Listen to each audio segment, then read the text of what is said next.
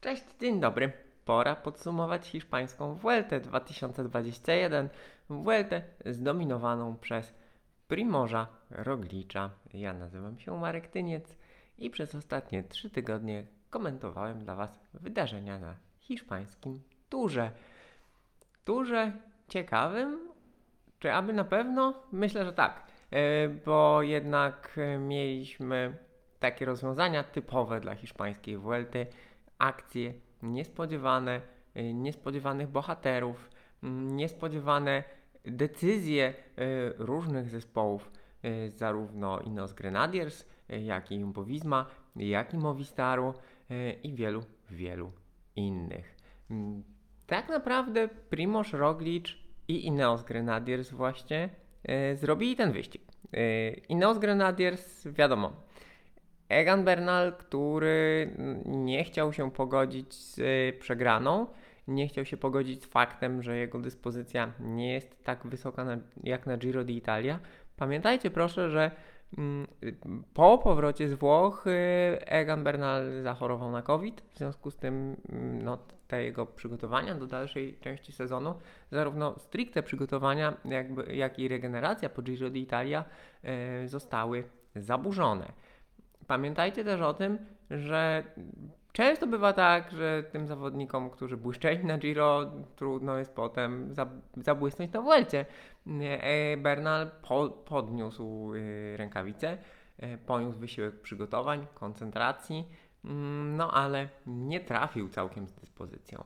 Mm, Adam Yates z kolei, Adam Yates, który był rewelacyjny w tygodniowych etapówkach na wiosnę, tutaj miał być tym rezerwowym liderem jako ten rezerwowy lider spisał się znakomicie, zakończył wyścig na czwartej pozycji, ale kto wie, kto wie, jakby to dalej wyglądało, gdyby nie Kraksa. Trzeba pamiętać, że e, Adam Yates e, kończył wyścig e, poobijany, no i troszkę przez to stracił zarówno czasu w generalce, jak i, jak i sił.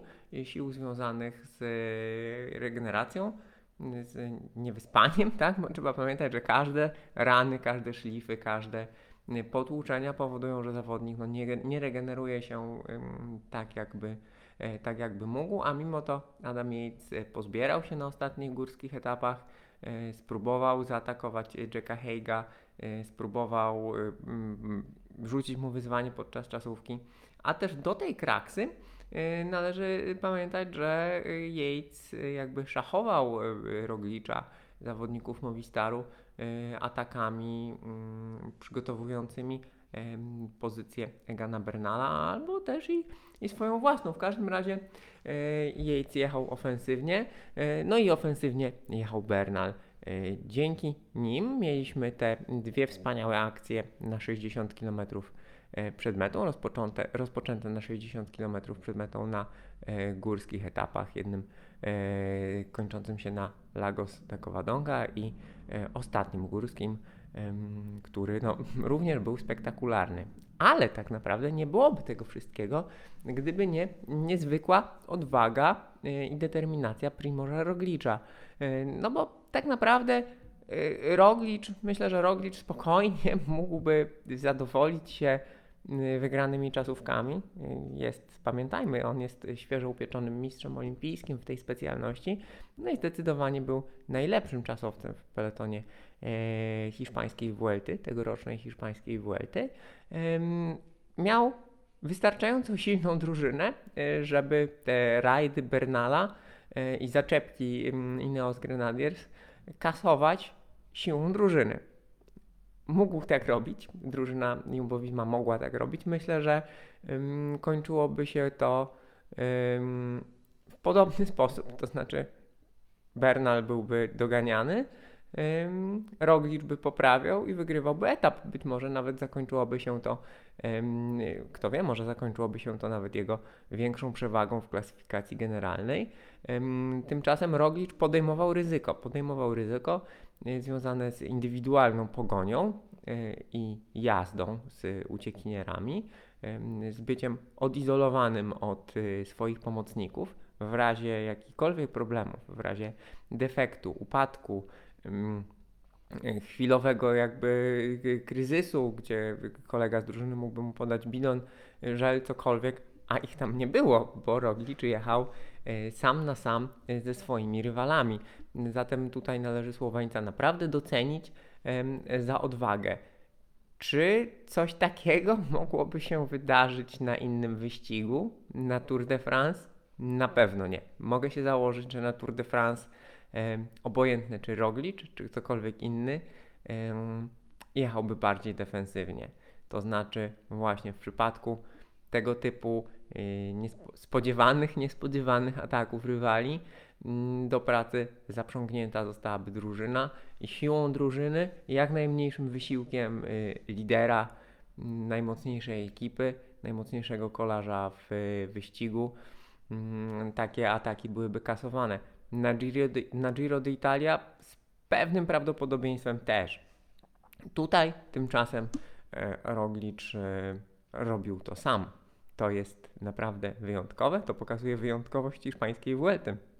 Myślę, że ten ułamek mniejszy prestiż hiszpańskiego wyścigu. Fakt, że e, peleton nie jest aż tak mocny i aż tak zdeterminowany, bo jest to wyścig, gdzie jednak nie wszyscy są w 100% przygotowani, nie wszyscy są w 100% zmotywowani, powoduje, że takie akcje są możliwe. Mm, czy y, sprzyja temu trasa? I tak i nie, zarówno na Giro, na Turze, jak i na Vuelcie e, są etapy o bardziej klasycznym charakterze, jak i takim bardziej innowacyjnym, e, więc myślę, że tak całkiem poważnie oczywiście wszyscy tutaj doceniają organizatorów Vuelty jako tych, którzy mm, przesuwają granice możliwości lub niemożliwości poprowadzenia tras, często umieszczając finisze na E, jakichś mało znanych górach, tworząc tak naprawdę drogi, asfaltując e, jakieś, e, jakieś no niemalże polne ścieżki. Mm, natomiast myślę, że głównym powodem, dlaczego Vuelta wygląda tak, a nie inaczej, jest fakt, że jest ona ostatnia w kalendarzu, że właśnie peleton jest bardziej zróżnicowany i że jest więcej zawodników, którzy w peletonie więcej zawodników, którzy jadą z różnymi celami. Jeżeli o cele chodzi, no to wiadomo, Roglic i Jumbo-Visma zrobili to świetnie. i Nos Grenadiers no myślę, że nie osiągnęli założonego celu, natomiast ubarwili ten wyścig. E, z kolei drużyna Movistaru jest na podium, ma zwycięstwo etapowe, ale jak zawsze zakończyło się aferką i skandalem Y, z wycofaniem się Miguel Angela Lopeza. Enric Mas z dużą stratą do Roglicza, no ale jest drugi y, i po znakomitych, chociaż mniej docenianych rezultatach zarówno na Tour de France, jak i na Vuelcie, powrót na podium Wielkiego Turu mm, i na drugie miejsce to, to jest znakomity wynik, no i który spowoduje, że drużyna Movistar nadal będzie pokładała w nim duże nadzieje, tym bardziej, że Mm, to nie jest, oczywiście strata wynika w generalce, wynika z y, tej ofensywnej jazdy Inosu i, i Roglicza, y, a także z nieco gorszej jazdy na czas y, Hiszpana względem Słoweńca.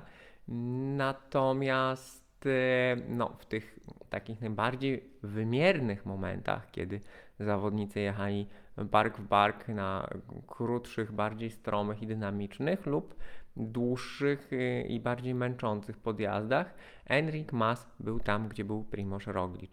I warto, warto to podkreślić, ponieważ te najbardziej takie wymierne odcinki, czyli nieco dłuższe wysiłki trwające mm, powyżej od 20 do 50 minut, których tutaj mieliśmy kilka, mm, było pokonywanych naprawdę e, w znakomitym tempie, porównywalnym e, z najlepszymi e, osiągnięciami Egana Bernala na Giro d'Italia w tym roku, na, na przełęczach Dział czy na Zonkolanie, jak również z jazdą Pogaczara w Alpach i Pogaczara Carapaza i Inegorda w Pirenejach. Zatem tutaj naprawdę Vuelta stanęła, kolarze z peletonu Vuelty stanęli na wysokości zadania.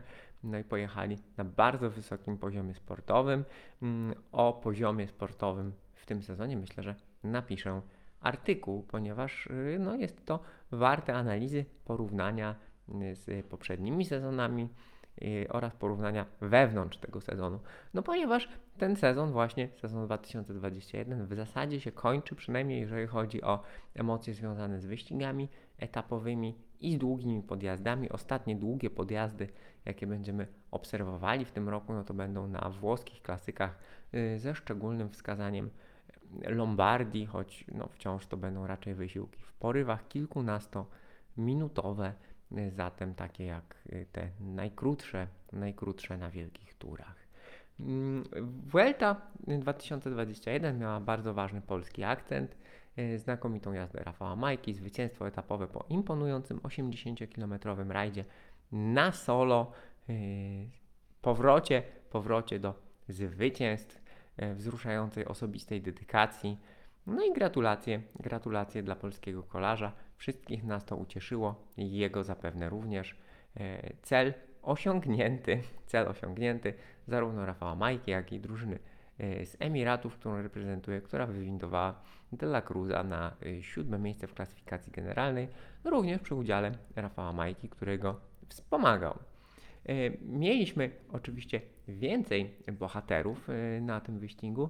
No, historia, która wraz z narastającymi trudnościami i z etapami górskimi troszkę zaczęła nam umykać, ale pamiętajmy o genialnym powrocie Fabio Jakobsena. Trzy wygrane etapy, dominacja mm, e, w sprintach i wygrana klasyfikacja punktowa po tym dramatycznym wypadku i otarciu się o śmierć podczas zeszłorocznego Tour de Pologne. To jest jeden niewątpliwie z highlightów tego sezonu. Mm, Ciekawa sytuacja na etapie, gdzie wygrał Florian Senechal, y, gdzie Jakobsen nie był w stanie y, uczestniczyć w sprincie. Tak wielkie tempo nadała ekipa Deconic Quickstep podczas rozprowadzenia, że Jakobsen tego nie wytrzymał, a mimo to jego rozprowadzający Florian Senechal etap wygrał. Y, Mieliśmy również, co w ogóle było 3 tygodnie temu, więc tak naprawdę bardzo dawno, 3 tygodnie, tyle się dzieje. Mieliśmy znów ubarwianie wyścigu przez e, drużynę Alpecin Phoenix dzięki Jasperowi Philipsenowi. Mieliśmy też, e, mieliśmy też znakomitą jazdę kolarzy DSM, którzy uczestniczyli w ucieczkach, wygrali dwa etapy e, dzięki Michaelowi Storerowi i jeden dzięki Romanowi Bardetowi i wygrali klasyfikację górską. Mieliśmy bohatera Magnusa Korta Nielsena z Education First, który no, był e, znakomity w każdym terenie, w górach, w sprintach i niewiele brakło, żeby e, wygrał ostatnią czasówkę. E, Mieliśmy, słuchajcie, mieliśmy, słuchajcie, piękny moment Damiano Caruso, który ewidentnie ma sezon życia.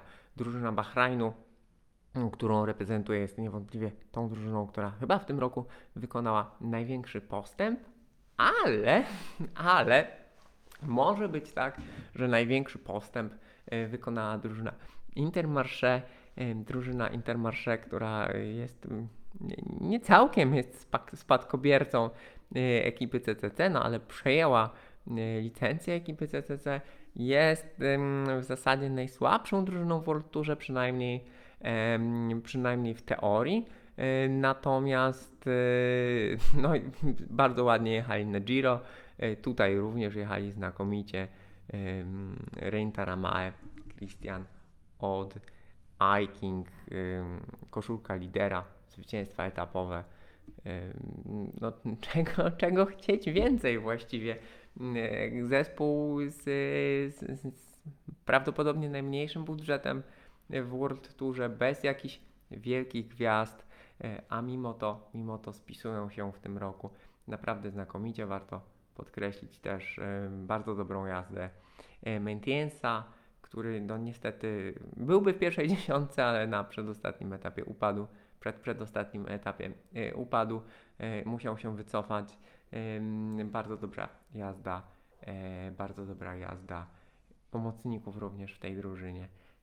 Także znakomity wyścig. Oczywiście na, na mimo wszystko na nieco mniejszym poziomie emocji ze względu na odrobinkę mniejszą stawkę, ale tak czy inaczej, tak czy inaczej, bardzo dobre ściganie, emocjonujące, pełne niespodziewanych wydarzeń na bardzo wysokim poziomie sportowym. Ym, Co to wszystko oznacza w szerszym kontekście, w, dłuższym kontekście? E, No bo oczywiście Wielki Tur się kończy, sezon Wielkich Turów się kończy. Już można zacząć powoli myśleć o sezonie 2022. Primoz Roglic mimo problemów, mimo problemów wcześniejszych, mimo tej his, historii wizerunkowej z Gino Mederem, swoją drogą tutaj fantastycznie pojechał, ma również fantastyczny sezon i no nie będzie zapamiętany jako ten, któremu Roglic odebrał zwycięstwo etapowe na Paryż-Nice, zostanie po tym sezonie zapamiętany po pierwsze jako zwycięzca etapowy na Giro d'Italia, po drugie najlepszy młodzieżowiec i piąty zawodnik klasyfikacji generalnej e, hiszpańskiej Vuelty, y, znów drużyna Bahrain. Ym, to właśnie Primoz Roglic po tych problemach i perturbacjach y, na wiosnę, po bardzo ładnym zwycięstwie y, w kraju Basków, y, po niepowodzeniu na Tour de France, po odrodzeniu się na igrzyskach, odrodzeniu się na igrzyskach olimpijskich, ym, po bardzo dobrej kampanii wiosennych klasyków, wrócił na Vueltę i wygrał. Wygrał trzeci raz z rzędu. Potwierdził nie tylko dominacją w jeździe na czas, odwagą, ale też bardzo dobrą po prostu mocą na podjazdach, że jest tym zawodnikiem, który może rzucić wyzwanie Pogaczarowi. E, Ma mocną drużynę, sam jest mocny, sam jest odważny. Zobaczymy, jak to ułoży ekipa Jumbo Visma w przyszłym roku, no bo trzeba pamiętać o tym Winegordzie. Trzeba też pamiętać o tym, że Sepp Kuss zmieścił się e, w pierwszej dziesiątce, mimo właśnie e, tego, że tak troszkę jechał na siebie, a e, jednak pomagał, pomagał Rogliczowi. Pokazuje, że jest znakomitym góralem, znakomitym pomocnikiem. Gorzej jeździ na czas, ale to nic. Sepp Kuss niewątpliwie tutaj mm, dostarcza nam emocji i wrażeń, e, kiedy ma dobry dzień. Takich zawodników też należy bardzo, bardzo doceniać i bardzo szanować fakt, że są w zawodowym peletonie i potrafią nas e, zaskoczyć. Zobaczymy, jak em, temat sprintera na przyszłorocznym Tour de France rozegra, rozegra ekipa Koenig Quickstep. Czy będzie to Jakobsen, czy Cavendish, który jeszcze nie ma kontraktu, czy ktoś inny. No, widać, że obojętne, kto y, jest sprinterem w Quickstepie, jest odpowiednio rozprowadzany, dochodzi do najwyższej formy i jest w stanie y, wygrywać etapy na wielkich turach. Mamy kryzys w Movistarze. Z jednej strony znakomitą jazdę Enrika Massa, znów nie bardzo spektakularną, ale to po prostu jest taki zawodnik, ale na bardzo wysokim poziomie sportowym. Mm, Zamieszanie związane z Miguelem Angelem Lopezem, wycofanie się Alejandro Valverde. Zobaczymy, ym, czy wróci. Jeśli wróci, to jak, chociaż zapowiada ściganie w przyszłym sezonie, no ale wciąż y, upadek w tym wieku no, może się wiązać już z jakimiś problemami. Y, No i moi drodzy, mamy odrodzonego Rafała Majkę. E, Myślę, że e, tyle ja. I- O, chociaż jeszcze nie tyle ja. Jeszcze mamy oczywiście drużynę Ineos Grenadiers, e, która no, zapowiadała w tym roku inną jazdę. em, I na Tour de France nie widzieliśmy tej innej jazdy, natomiast widzieliśmy ją na Vuelcie. Em, Drużyna Ineos Grenadiers potrafi rozświetlić wyścig również niestandardowymi e, rozwiązaniami, atakami, szarżami, nawet jeżeli nie są najmocniejsi, to widać, że próbują. No, zatem zobaczymy, z kim będą próbowali w przyszłym roku. Czy z Karapazem, czy z Bernalem, czy z Jejcem, a może jeszcze z kimś innym. Pamiętajcie, że jest jeszcze Theo Gegenhardt. Ym, także dopiero tyle. Teraz tyle ja. E, dziękuję Wam uprzejmie, dziękuję za e, oglądanie i odsłuchiwanie moich komentarzy na YouTube, na platformach podcastowych. Oczywiście największym, zdecydowanie największym zainteresowaniem mm, cieszyło się, e, cieszyła się wygrana Rafała Majki. Dla porównania e, zwycięstwo etapowe Rafała Majki na hiszpańskiej Vuelcie pobiło, jeżeli chodzi o liczbę wyświetleń, zwycięstwo etapowe zeszłoroczne Michała Kwiatkowskiego na Tour de France. No i to by było tyle. Yy, Sezon się nie kończy. Teraz będą klasyki, będą klasyki e, górzyste.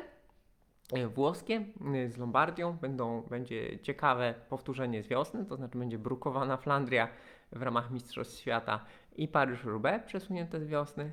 E, Mamy za chwilkę Mistrzostwa Europy, które są y, z kolei w terenie górzystym. Mm, Potem jeszcze y, będzie Paryż Tour. No i w zasadzie tyle. Dziękuję Wam uprzejmie. E, Zatem jeszcze będziemy się widzieć, słyszeć. E, Do zobaczenia, do usłyszenia. Cześć.